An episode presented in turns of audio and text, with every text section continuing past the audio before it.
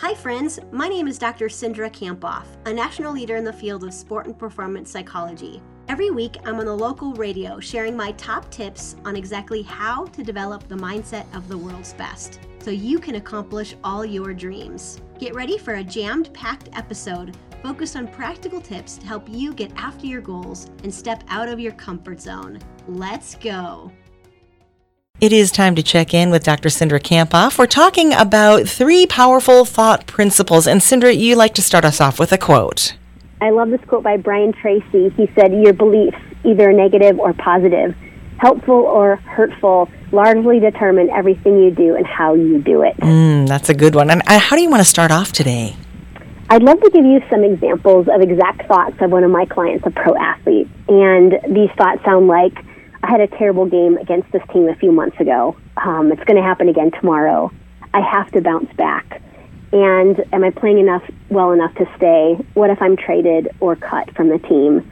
And I share these thoughts with you because even though he never said these things out loud and said, you know, only to me, he really was saying them in his head over and over again, and they are his self talk. And as you might have guessed, he wasn't playing very well not because he had the negative thoughts, but because he believed them. And I think that's a really important distinction. Well, how come we think negatively like this? It's not just pro athletes, but it's us as well. Absolutely. Well, as humans, we have a negativity bias. And so basically, what that means is we pay attention to negative information more than positive information. And our negativity bias really does keep us safe. Um, it can prevent us from, you know, doing something that we, we, you know, we shouldn't. But it also can prevent us from leading ourselves and forming relationships and really taking, you know, risks to pursue our dreams. And I think what's helpful, Lisa, is that this evolutionary, you know, this, this negativity bias is evolutionary in nature. And it, what I mean by that is at some point we had to fight animals to stay alive. And so it was really life or death. And so we inherited these genes that really predispose us to give special attention to the negative. Um, and if you think about it, the people, you know, with fear in our caveman days, they stayed alive, but the other ones, they didn't. You know, and that's, that's why we have fear today. Mm-hmm. And how would you describe the negative uh, negativity bias that we have? Well, I love this analogy by Rick Hanson. Um, he's a PhD, and he describes our mind like being like Velcro with negative experiences and like Teflon for positive experiences. And and think about it kind of like this way there's two things that are negative negativity bias, um, why we experience it and how we experience it. First, negative events get stored more quickly in our memory, um, and so we actually have to store you know positive events and memories for up to 12 seconds just for them to, to last. And the second thing is negative events linger longer than positive memories or events, and so we're more likely to remember you know when someone says no to us or when we don't get an experience or something negative than something really positive that we love.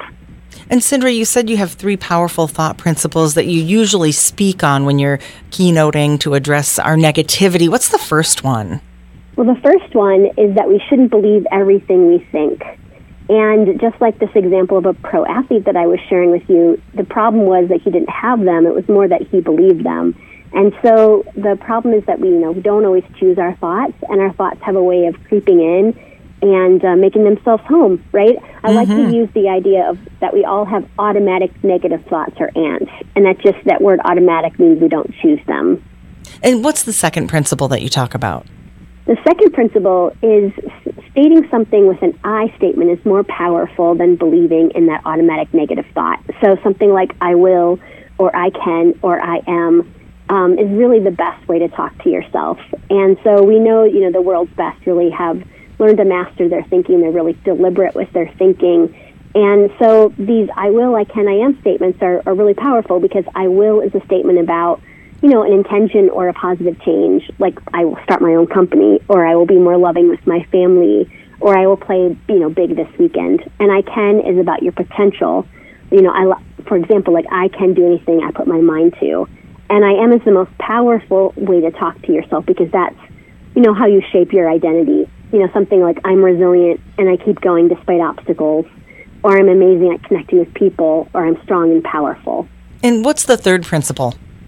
Well, the third principle really um, kind of uh, adds on to the I am statement I just mentioned, and that is what you think about yourself, you become.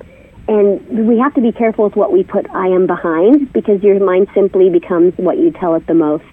So what you think about, you create, and what you think about yourself, you become. What's the power phrase this week? I love this one. I talk to myself powerfully and don't believe everything I think. All right, watch that negativity bias. Cindra, if people want more information about what it is that you do, maybe uh, picking up one of your books or something like that, where do we go? Yes, you can head over to Dr. Cindra, so D-R-C-I-N-D-R-A dot com, and you can find more about um, our coaching and my books Beyond Grit, which I talk about these principles in those books. Way to go for finishing another episode of the High Performance Mindset. I'm giving you a virtual fist pump. Holy cow, did that go by way too fast for anyone else? If you want more, remember to subscribe, and you can head over to Dr. Cindra for show notes and to join my exclusive community for high performers, where you get access to videos about mindset each week. So again, you can head over to Dr. Cindra, that's D R C I N D R A dot com. See you next week.